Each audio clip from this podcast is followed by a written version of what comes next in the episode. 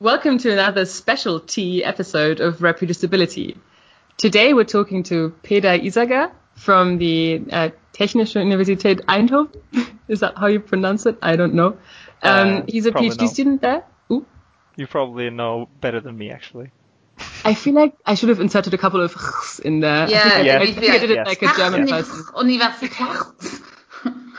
I'm not allowed to make these jokes. It's Eindhoven, you guys. Oven. Oh, Daniel will He's kill me actually now. also Isach. Well, to the Dutch people it is. Yeah.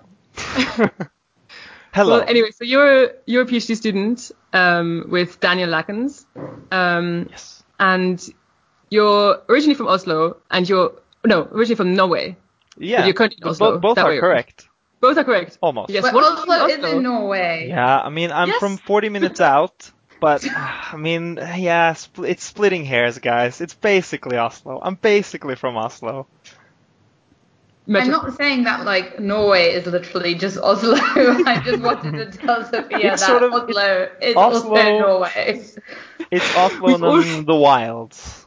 Uh, Oslo and the north, uh, you can call it. We've already included so much uh, sort of subtle country bashing in here. this will be interesting for the comments. But yes, what are you doing in Norway at the moment? Yeah, so I'm uh, home at the moment, and I'm working with my old lab, um, with whom I did my master's thesis. And um, I'm back home to write up uh, or to work on a paper with them, uh, writing up some old data that I helped collect. Uh, but coincidentally, uh, they want to use an approach to analyze these data called equivalence testing um, that I have been working on a lot lately uh, for my PhD, or as a side quest to my PhD. Um, so it was it sort of made sense for me to take the trip back and take a little week uh, working with them. It's a nice practical experience.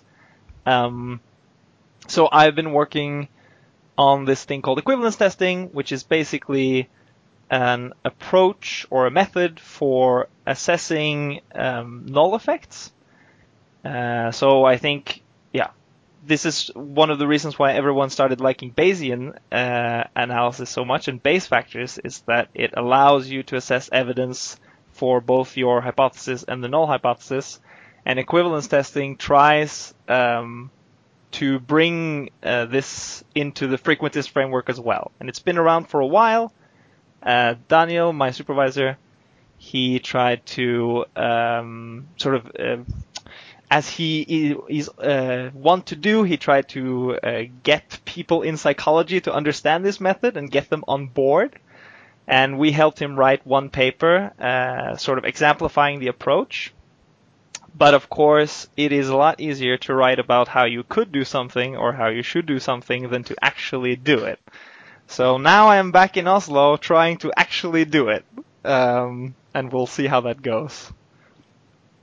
So have you just have you only just arrived, or can you already tell us something about um, the difficulties of Yeah. actually implementing these things? I uh, only just arrived uh, today, or I arrived um, on Saturday, but this is my first day at work. Um, the tricky thing with the project that I'm working on is that it is about fMRI data. Um, so normally these approaches in the frequentist framework uh, they rely on multiple comparison correction, um, which means like uh, yeah, I do one test, uh, I have a certain alpha level that I can control. If hopefully, if I don't p-hack. Um, but if I add another test, uh, then I inflate my alpha level unless I correct for the number of tests that I'm doing. And with psychological data, this is uh, often manageable. You have a manageable amount of tests that you're going to do in an experiment.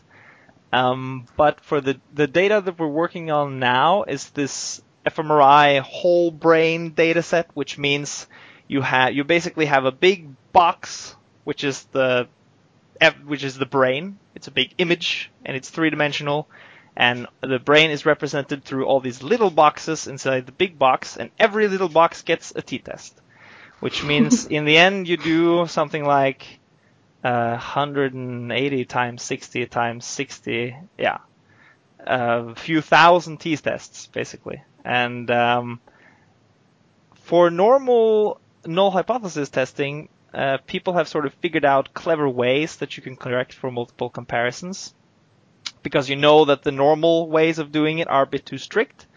Um, and you have certain expectations about the data, which means you can be clever about how you do the correction. Uh, but equivalence testing mm, needs some more thinking uh, about it before like we reach that point. And I think that part of this project is thinking about stuff like that, um, thinking about how you take uh, an approach that's been described for basic tests and actually applying it to more complex data. But I've I had but it's my first day. I haven't done it yet. Yeah, yeah, I've I've had similar um, experiences in the last months where you take something that somebody initially developed and you're like, oh, I'm going to use this, and anything other than the very simple tests, you run into all these issues. And I think what's interesting for me is that they it really, oops, sorry, I just lost my earbud. Um, I'm back now. Um, that the really interesting for me is that it really shows you when you don't understand something fully. Like I wanted to apply something with structural equation modeling, and I've used structural equation modeling, and everybody around me uses structural equation modeling. I'm in a social lab. Um, but all of a sudden you're like, oh, I need to do something slightly different from the ordinary, and all of a sudden you're like at ground zero and you don't know. you you you realize that you don't know the technique as well as you thought. Um, so yeah, I think this developing methods often shows you that we only really understand the absolute basics. Or for me, I went back to correlations because I was like, I know, I understand my correlations, um, and I'll work from there. And then you know, people around me are building these really complicated models, and a lot of them are very good models. I just feel like um, oftentimes we we overinflate the how good we think we know the method. I don't Yeah, know. I think that's true. Um, well, I mean, and I Real think- pep talk for him there. like, In other luck words, this week. yeah. I mean, it's interesting. So I think you can understand the basics of a method and how it applies to um, a simple case. And I think this is how many methods get developed, right? You take, you start out by assuming simplicity because it's just easier to think about how the method would work out in that case. And I think a lot of like people in other sciences, like physicists and chemists and mathematicians, they just, yeah, they start off with simple assumptions because it's easier to think about the one thing that they want to think about then. Um, but of course, in scientific practice, you often need the complicated approach. So, um, yeah, one thing that uh, has sort of become a phenomenon in our lab is that uh, people around the department have sort of caught on that we know about power analysis and how you could do them. And uh, uh, so people come around, and the reason people come around is because Daniel, I think, yeah, I think he's the instigator. He managed to sneak in a power criterion in the ethics requirements uh, for the department. So people are actually required to have 90% power uh, for uh, the test that they're going to do in their um, in the studies they propose. Uh, which means everyone is sort of freaking out, and uh, and some of them are coming to us. Uh, the problem is uh, we ask them like, okay, so what is the um, what is the approach that you're going to use? And they'll say something like, oh, I have this mixed model design, or I have this like I have this three by three ANOVA, and yeah, then we're off to the races. Like then, I'm sorry, and they, they usually have tried G Power, for example. Uh, so G Power is this one software that can do power analysis. It's certainly the one, first one I heard about and the first one I used, um, but it is slightly limited. So often, if you want to do, yeah, slightly, Yeah. yeah, slightly, and it, uh, it, it's not always intuitive what it actually does. I think, especially for complicated designs, and it also doesn't work for all designs. So, um, I've developed an approach that I have to say I just stole from Anne Scheel, my co-PhD, who sh- I, whom with I share an office, uh, which is to refer everyone to an app by Jake Westfall um, called Pangea or Pangea, or however the Americans pronounce it. If Jake is even American. I don't know. I'm sorry, Jake. Pangea. Uh, And we've added another country to the. country. yeah. I think we locked Come on, so many apologies to so many countries. I sincerely apologize to both Norway, the Netherlands, and America. What's a the? United Sorry, States of America.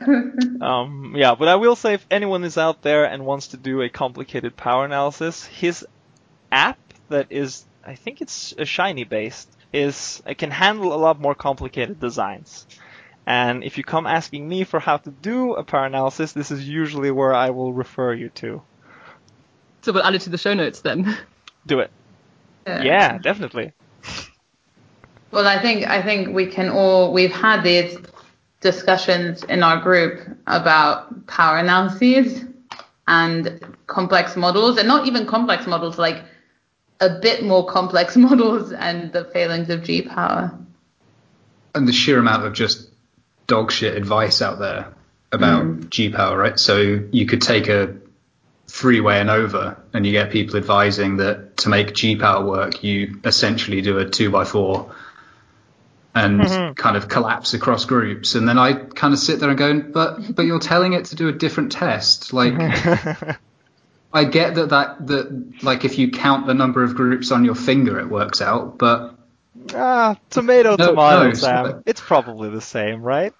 well, it, I mean, it looks nicer, right? You don't need as many participants, so you can get away with a smaller study.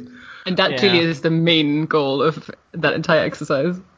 Isn't that what power analysis is for, right? Just to try and like selectively pick the biggest effect size from your literature and mash some buttons until you only need 10 people per cell? Well, I think That's how uh, I've been using it. Someone is going to take that out of context at some point. I mean, I don't think analysis. this is being a good episode so far.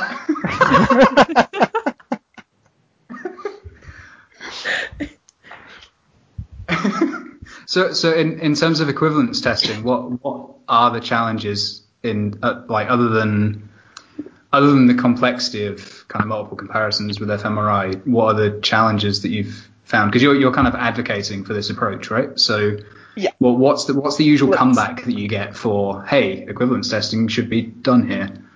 Well, I think the absolute, um, the very top of the issues list is, of course, setting your smallest effect size of interest.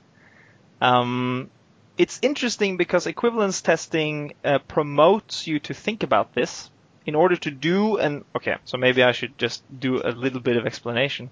In order to do an equivalence test you determine what uh, the smallest effect you would care about is for whatever reason. There are several reasons you could choose among.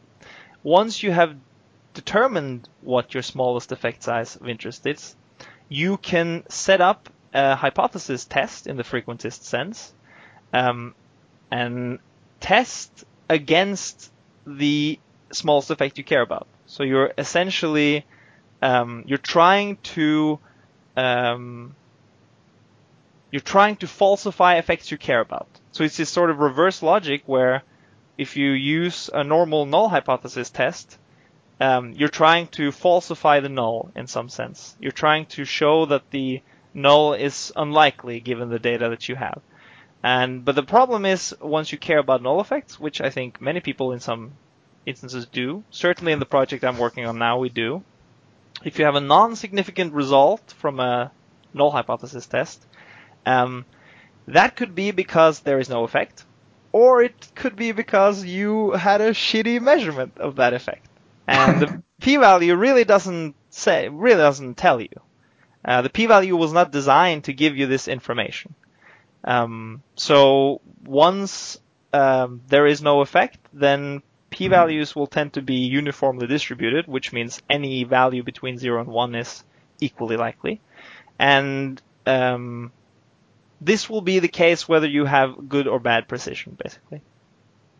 And uh, equivalent testing tries to solve this problem by um, by letting you take your precision into account, basically. So the sort of um, intuitive way to think about equivalence testing is uh, it's it assesses your confidence intervals. Uh, basically, and it assesses the the width of your confidence intervals. Um, but and then it tries to um, gauge whether the precision of your estimate falls between the upper and the lower bound of your test, and the upper and the lower bound of your test is the smallest effect you care about, basically. So if you have an um, equivalent result, uh, that is sort of the equivalence testing way of saying you have a significant result. Uh, then you conclude that it is unlikely uh, that you would have gotten the data you have if the effect was at least as large as the smallest effect you care about. Um, the trick is to set the bounds. The trick is to say this is the smallest effect I care about. Um, this is um, like in psychology in general, an issue. This is a nightmare for uh, the stuff that I'm working with.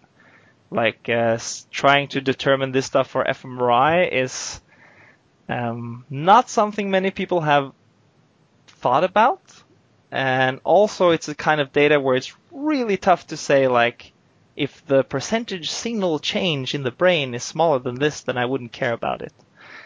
Um, but I think also in psychology in general, uh, people have intuitions about which direction effects will go in, and people might have some uh, might have some hypotheses about causality, um, and people might have some expectations about how big the effect's supposed to be. Like the Stroop effect is supposed to be pretty large, I guess. Um, and uh, ego depletion is supposed to be pretty small, I guess. Uh, but ego depletion is a good example of the fact that it, people disagree about what the smallest effect size is, and it's not it's not set in stone what it should be. So, like Roy Baumeister, who is the guy behind this, right? Sure, let's call him the yeah. Um, he we forgot that it's audio not video because we all just went like yeah. So you, for, you're, for you're, the audience out there, all the hosts just nodded. We're just signaling hands up, like we don't know. I don't know, like the W shape with your arms when you don't. I, I, uh, whatever, whatever. Let's just go back to. Well, there was this uh, big replication of ego depletion, right? And then they had uh, basically came out. There's a really small effect, but it is significant. It's statistically significant, and um, that is essentially, or that essentially turned into a debate about what the smallest effect size of interest is. Uh, so is uh, d of 0.04 really interesting? Like, is that really something in psychology that we would care about looking for? Uh, and it's tough to tell because it's one experimental operationalization of a bigger concept, and it's not completely intuitive to people what a certain d value means in terms of like what's the actual psychological phenomenon here, and if their d is smaller than 0.1, is there really no psychological effect to be discovered? Um, yeah, I I think this is something I've been really thinking a lot about as well because in my recent paper I I didn't do equivalence testing, but I set kind of a small effect size of interest um, because I use such large scale data that even tiny effects become significant and you need to start thinking about you know how small is too small and then i set something at 0.1 so a correlation of 0.1 as being too little. And then i got something this is changing now i've been changing my analyses but i got something like 0.09 and then the reviewers came back being like well that's you know really good for you. Like well it's just under um but then like you know your your limit at 0.1 is just quite arbitrary cutoff isn't it? Like yeah. how can you interpret it as not being an effect? Because you find 0.09 and i was like well but we do the same with p values. Like 0.0.05 isn't a lot better. Like why are you giving me slack about that if you don't give people slack about 0.0.049 for a p value? You know and i was like Um, but yeah, it is it is an issue because it really depends on. I've been talking to epidemiologists. It just depends on the study and Yeah. what you're looking at, and it's just very hard to give general advice. I mean, the it's sometimes you are luck not lucky maybe, but there are sort of a hierarchy of um, ways that you can determine this, and I think the um, the info the informativeness of tests like equivalence tests uh, increase the higher up in this information hierarchy you are. So at the very top, you have some theoretical reason for saying that the effect should be at least this, or um, or I know that it can't matter. So there's one um, example that Daniel likes, uh, which is um, there was a study that looked at the redness of females' faces, and oh shit, I can't remember the actual paradigm in, uh, now, but um, it was supposed to, uh, it was based on this evolutionary theory, and uh, the redness of the face was supposed to predict something about the male behavior. I think. Go read my paper. Um, uh, and the you, you could set a um, equivalence bound in that case uh, based on the smallest noticeable difference uh, in visual perception in males, which is kind of elegant. So you could say like, well, in order for males to have any change in behavior due to the redness of the face of females, then they would have to be able to see the, a difference in the redness of the face of females. Uh, and so the paper could actually theoretically determine a value for the like the hue contrast or however you would define it. Um, and in that case, I think an equivalence test could be informative, even though even if you get close to the bounds, right? Because it is more or less a hard set. Um, it is more a, a hard set, theoretically smallest effect size difference. If you can't do it that way, there are other ways to set it, um, and you it just is going to give you different kinds of information. So um, you could, for example, base your smallest effect size on the result of a previous study. So if you are um, if you are replicating someone, for example, you could say that you can make some assumptions about their study, and you could say, for example, uh, these guys studied this phenomenon, and we assume that they powered for effects that they cared about. Uh, so uh, we'll take an effect that they had low power for and assume that they didn't think this effect was important, so we won't consider it important, and that will be our smallest effect size of interest. Um, that's sort of the the layman's version of explaining um, something called a small telescopes approach, which was uh, described by Uri Simonsohn, I think. There's a paper on this. Um, and um, that uh, is also informative, I think, if you can find an equivalent result and say, uh, we think it is unlikely that the effect is um, larger than what the original authors cared about. The problem is you have to assume stuff like the original authors powered for effects that they care about, um, which certainly does not always happen. And even if it did, um, you are sort of um, you're counting on that they have a good reason for why they care about that effect. And anyone else that looks at your equivalent result could, of course, come along and say, well, actually, I care about effects that are much smaller than this. Um, which is, yeah, a reason why I would consider this to be a sort of lower in the hierarchy way of determining your effect sizes, just because there there's more ambiguity in the effect size you actually set. And then um, there have been some people uh, that have also set their smallest effect size of interest based on what they themselves have power for. This gets complicated, and we had a lot of discussion about this in our lab. And I have to say, I'm still not completely sure how I feel about this. Um, there is some risk that you're sort of double dipping because you set the power of your design and you're also now setting the smallest effect size you care about. Um, but in principle, it should give you the answer to some resource question.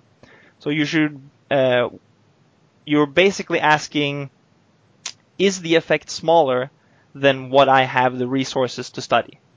Assuming that like I can get 80% power for, like I can collect 200 people. That's what I have the money to detect. And what do I have power for? Um, well, it would be, it might be interesting to know whether the effect is likely to be smaller than that. Um, because then I can't study it unless I get more resources. Or other people should get more resources before they study it. We are reflective. that is very interesting. Yeah, Do you get do you get a lot of people asking you questions about equivalence testing? Coming from a group of people now asking you questions about it. um, I think more and more. Daniel usually gets the brunt of it because um, he wrote the first paper, and that's I think the paper that most people have read. His sort of introduction, his tutorial paper on this, and then we wrote one last year, which was published early this year, I think. Yeah, anyway. So I had a few people contact me now. Uh, there was a very interesting case, uh, like two weeks ago, where someone uh, sent me their analyses and said we included an equivalence test, and we were going to ask you what you think about our interpretation of it, and whether you have any examples of um, use cases that you think are uh, informative or exemplary. And I, I read their excerpt that they sent me, and I replied to them, I think this is one of the best use cases that I've seen of equivalence testing in the wild. Mm. Um, so there there isn't a lot of it being used in psychology at the moment, um, but yeah, from the little I've seen, it uh, there is about to be some good examples out there of how to use it. Um, I think the method is also new enough that, like, I hope within the next few years, um, it has caught on enough that people are gen- like people in general might have heard about it at least, even though they haven't implemented. That this it, it the sort of it achieves the same status as the Bayes factor, maybe. Um, oh, that's going to be shots fired. We're going to get hammered. It's going to go down in the Netherlands. well, should we maybe take this moment uh, to take a quick break and then uh, ask Peter all about his PhD work so far and his work with the uh, Psych Science Accelerator as well?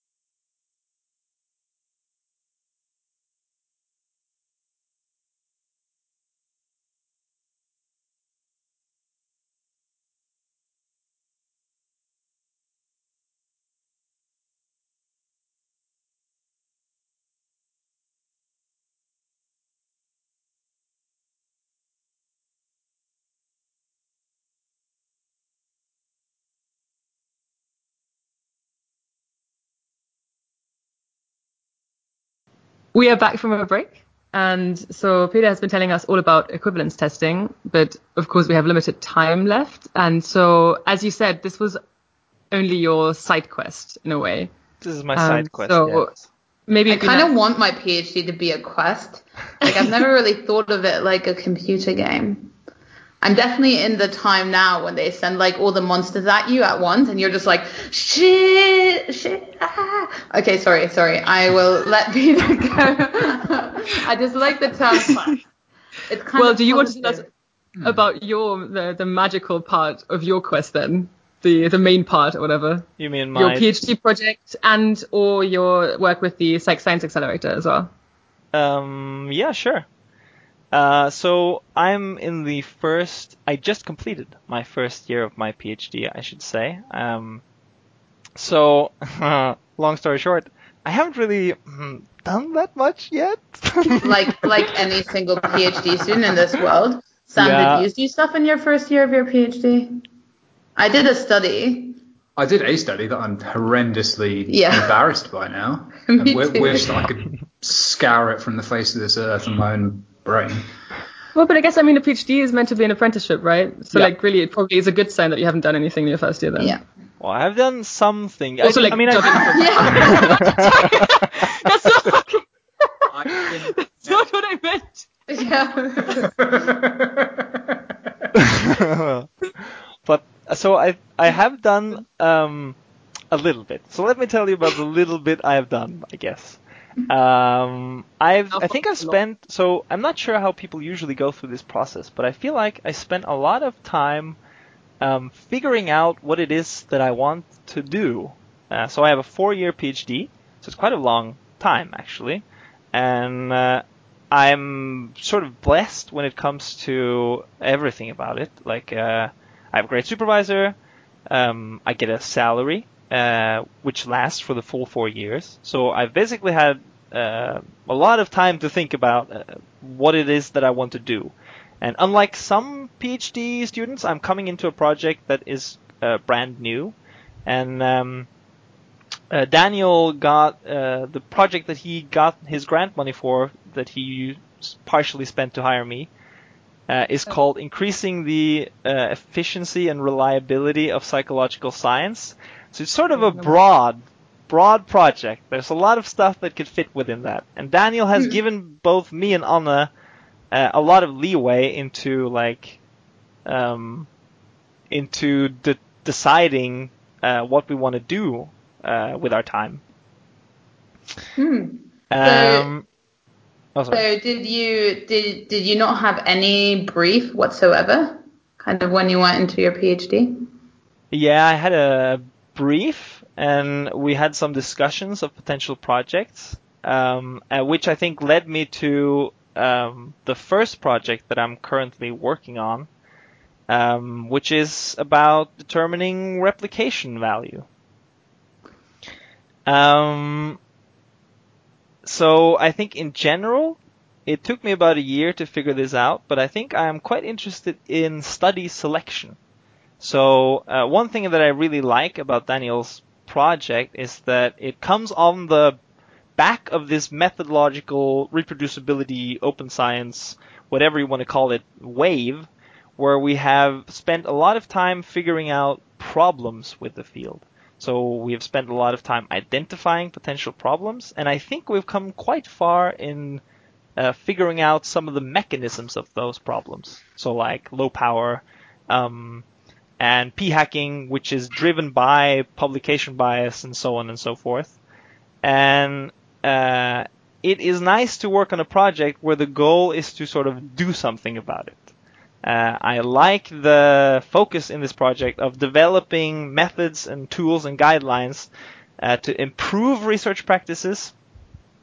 Um, I guess in general, I like helping people, so it's nice to be on a project where I feel like that's the goal.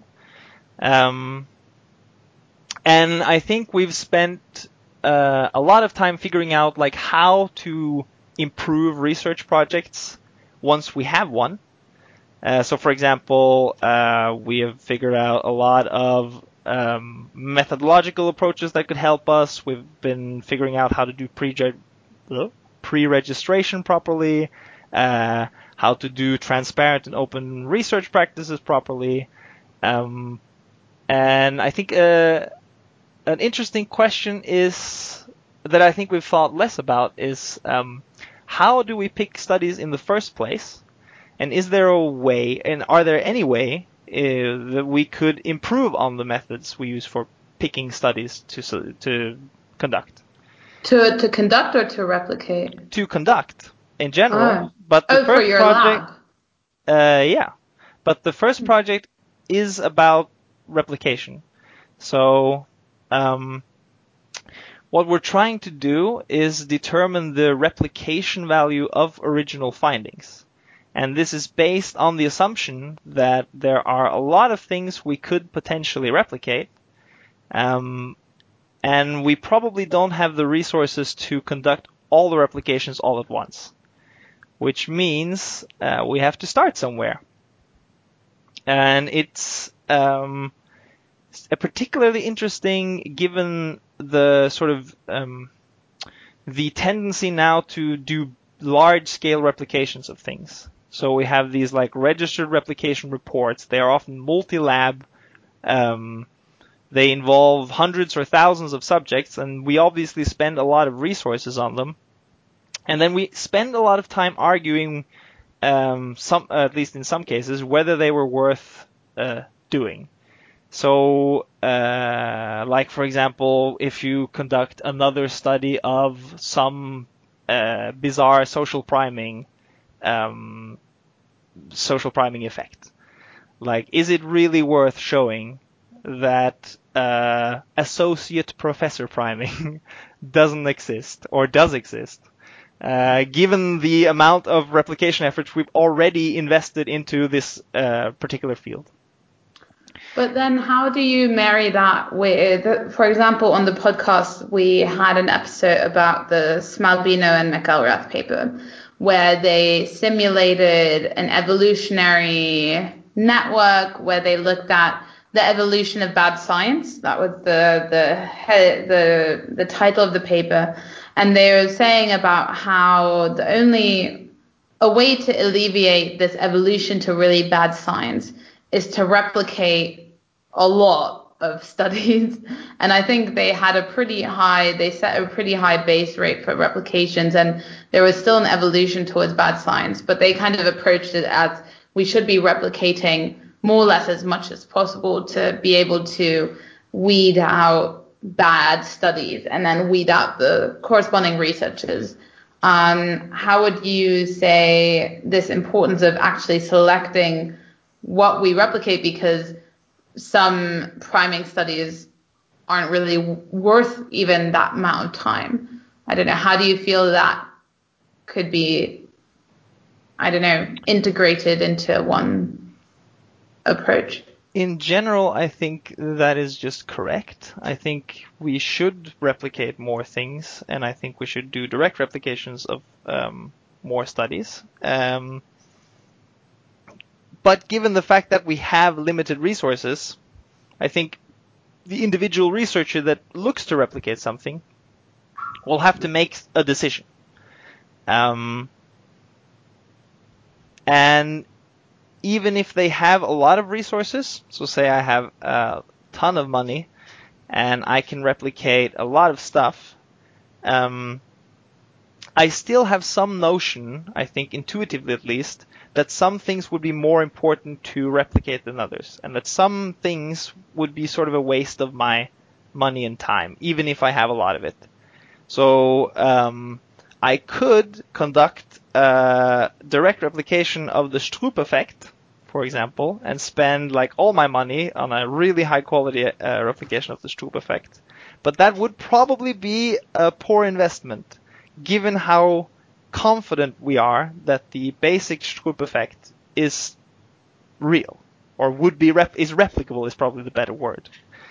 Um, so the goal of the replication value project is to give people formal approaches to assess the replication value of original research and really to try to make that a quantitative decision uh, or um, now I sound like I think we can quantify everything, but to to quantify the parts of that process that can be quantified. So um, for this project, I went through a bunch of replication studies and I just looked at how people are usually justifying their study choice. It's kind of interesting to see how people um, go about choosing a study. Um, and I think an unstated reason that is probably usually at play is the fact that people have personal interests, right? So I would like to replicate something because I'm theoretically invested in some field and I would like to build on some finding and I need the, to know whether that finding is replicable. Um, but people also use other reasons to replicate things. So um, I think one uh, quantifiable uh, metric for picking replications is the impact it has on the field. Um, yeah, just like you could say citation impact is, is a measure of this, but people will also say something like it is important to replicate a certain finding um, because it is a textbook case, for example, or it, because it is a classic finding, or there's some other way to denominate the fact that a lot of people are betting on that this is real and hedging their research on the fact that it is real. So we better go make sure it's real, uh, or better go make sure it replicates. Um, another quantifiable metric metric that people seem to use a lot is how precise the original measurements are. Um, again, I think this sort of goes back to why I would say the Stroop effect is probably not the most um, uh, replication worthy result because we can already make really precise estimates based on the literature we have on it. Um, but you see people saying um, about the original findings they've chosen to replicate that the confidence intervals were really wide, for example. Um, or sometimes they also sort of um, they doubt whether the data is truly representative. So, for example, if a finding exists in the literature where we know there is a lot of publication bias, then there might also be reason to assume that the, this particular measurement might not be very precise. Or at least we'll choose to doubt it until we've conducted a replication. Um, so the general framework that we're working with um, in this first approach to replication value is to help people make formulas based on the assumption that um, things that high, have high impact are more worth replicating, or to rephrase, the more impact something has, the more worthy of replication it is, and the more uh, confident we are in the measurement, the more precisely it is measured, the more evidence that's available, the less worthy of replication it is. And uh, you can sort of wait if you can find a way to operationalize these two um, factors, impact and uh, evidence or, or precision, then you can weight them against each other. Um, if you can quantify it, you can actually derive some sort of uh, heuristic formula for doing this, uh, which can be helpful if you have a lot of options that you need to choose between.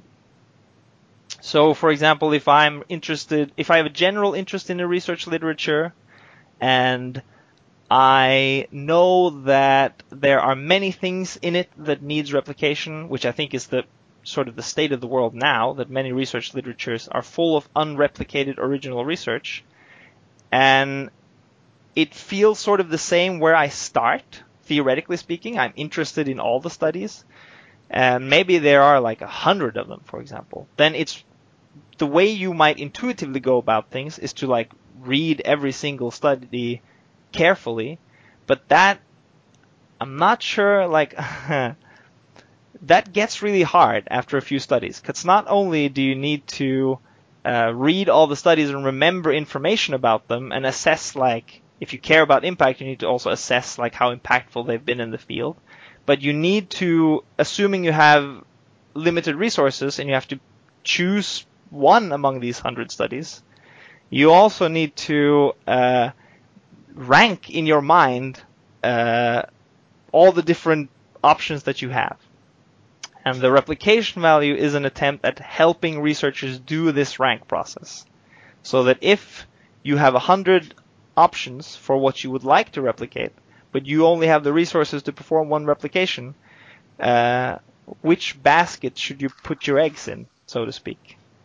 Did did did this help you? Um, I wanted to ask about whether this um, has been directly informed by maybe conversations you had in your other work at the Psychological Science Accelerator. But I know that Sophia was thinking of asking a question. Well, it's uh, no, that's a, fine. No, but it's kind of a nice segue. Maybe. Mm. Yeah, go ahead, please, because it seems like some problem you might run into in, in that endeavor. Yeah, so so just uh, I'll just say this project has existed since the 2012, and I sort of took it over from I made some quotation air quotation marks there, audience. Um, I took it over from the Open Science Collaboration, so the same uh, general people that uh, did the reproducibility project psychology. uh, so this has been like this is not originally my ideas. Like uh, I owe it to a lot of other people. Um, uh, most of the work that's been done on this project, and I'm my work is more or less to sort of uh, bring this to a close, basically, or bring this to a state where we can actually write up a manuscript about it and sh- and showcase the t- the procedure. Um, but it is definitely relevant for what I do vis-a-vis the psychological science accelerator. But maybe uh, we should say what the psychological science accelerator is. Um, Go ahead. it's oh, it's a bit surprising actually how often uh, I mention this to people and they haven't heard about it. So the psychological science accelerator is um, a large-scale standing research network uh, in psychology, and um, it is quite new, which I suppose is why a lot of people might not have heard about it. Um, but it has grown really fast. So at this point, uh, the network consists of over 300 labs from over 50 countries at all six continents around the globe. And someone pointed out to me that Antarctica is also a continent, and I have to admit that we do not yet have an Antarctic lab, but I'm sure that any day now, any day, someone will sign up. Um, Peter's gonna gonna set up next to ne- after Norway. You're gonna fly down to Antarctica to set up your labs, just, so that you can say you've got seven continents. to catch the Just them like all. a flag and a Wi-Fi router. That's all you need. yeah. Um, but the goal of the psychological science accelerator is to um, th- the idea is sort of to make this bigger, better telescope. Given the fact that we often need more participants than we can individually collect. Um, given the fact that we often need more diverse participants pools, uh, or we would want more diverse participants pool than we actually have access to, the accelerator attempts to be uh, a way to address these problems. So the way it works is um, people uh, or labs voluntarily sign up to the network, and uh, then people also make project submissions to the network. Uh, and we have, um as part of the network, we have a collection of committees and committee members um, that help organize the project submissions, uh, that makes sure it has reviewers, and that makes sure that labs are um, get the information they need, and so on and so forth. And anyone can submit a proposal to the accelerator. You you don't even have to be a member of the network to do it. And um, once a project has been reviewed and accepted, then uh, it is proposed to all labs of the network who can voluntarily sign up for data collection. Um, so it's a voluntary process all the way, but the goal is to facilitate large-scale collaboration for projects that really need it, or to facilitate um, uh, culturally diverse data collection for, for projects that really need it. So um, for the first project, we're um, replicating this um, valence dominance model of face perception uh, that's proposed by Todorov and Oosterhof. I'm probably mispronouncing those names, but the uh, idea of the original experiment was that um, y- people seem to assess uh, faces based on along two general dimensions: one of the, the dominance of the face and of the and of the valence of the face.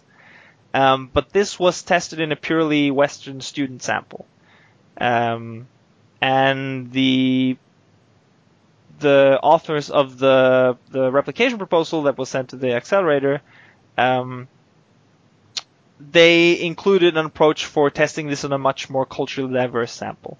And so part of the accelerator's job is to make sure that we facilitate uh, collaborations around these projects so that uh, the data collection will be from culturally diverse samples.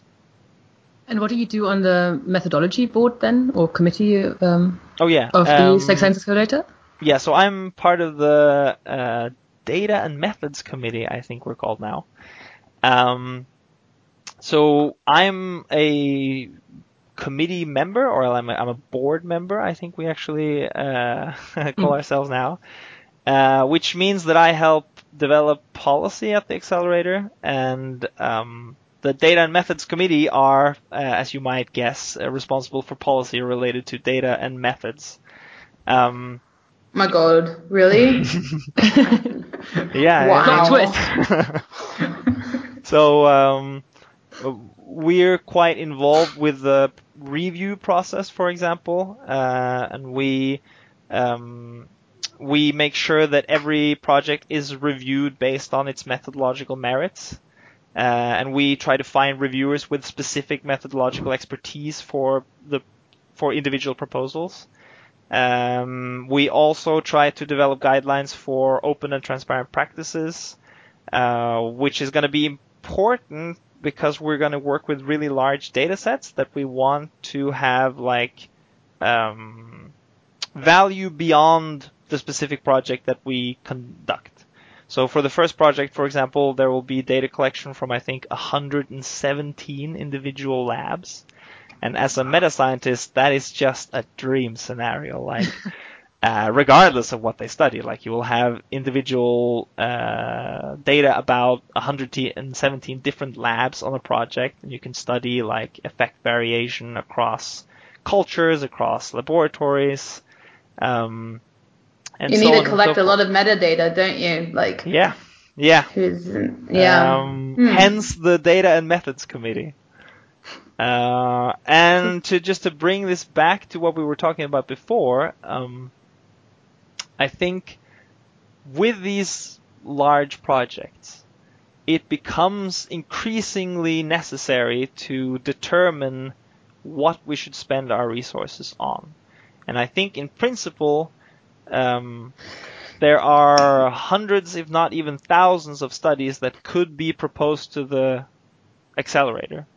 Uh, but even a network as large as ours will have limited amount of resources, and we will have to make some decision about which study it is that we're gonna conduct. And I mean, in a way, the psychological science accelerator is less theoretically invested than any individual researcher, which means um, there might even be more reason for us to care about like these more pragmatic metrics of replication value, like um, the impact of some study on the field uh, or the precision of original estimates. Well, that sounds very exciting. Um, Yeah, in Did I, general. really did I miss does. something, Sophia? Like, Yeah. Yeah. How can how can people um how if some of our listeners who are more in an ECR kind of uh, spectrum, how how can they be involved um if they think that that's something that they're also interested in? well, they can just uh, sign up. That's the great thing about the accelerator. You can just join if you want. Um, so on our uh, website, uh, sci sci uck uh, org. Maybe you can add like the link in the show notes. Um, there is a sign up form, and we recently uh, modified this. So now you can both sign up with your lab if you want to contribute to data collection.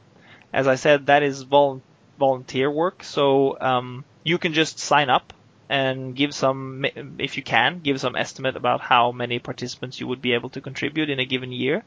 And then if a project that you like comes up, you can voluntarily sign up for it. And if it doesn't, that's okay. Then you just sit there and wait.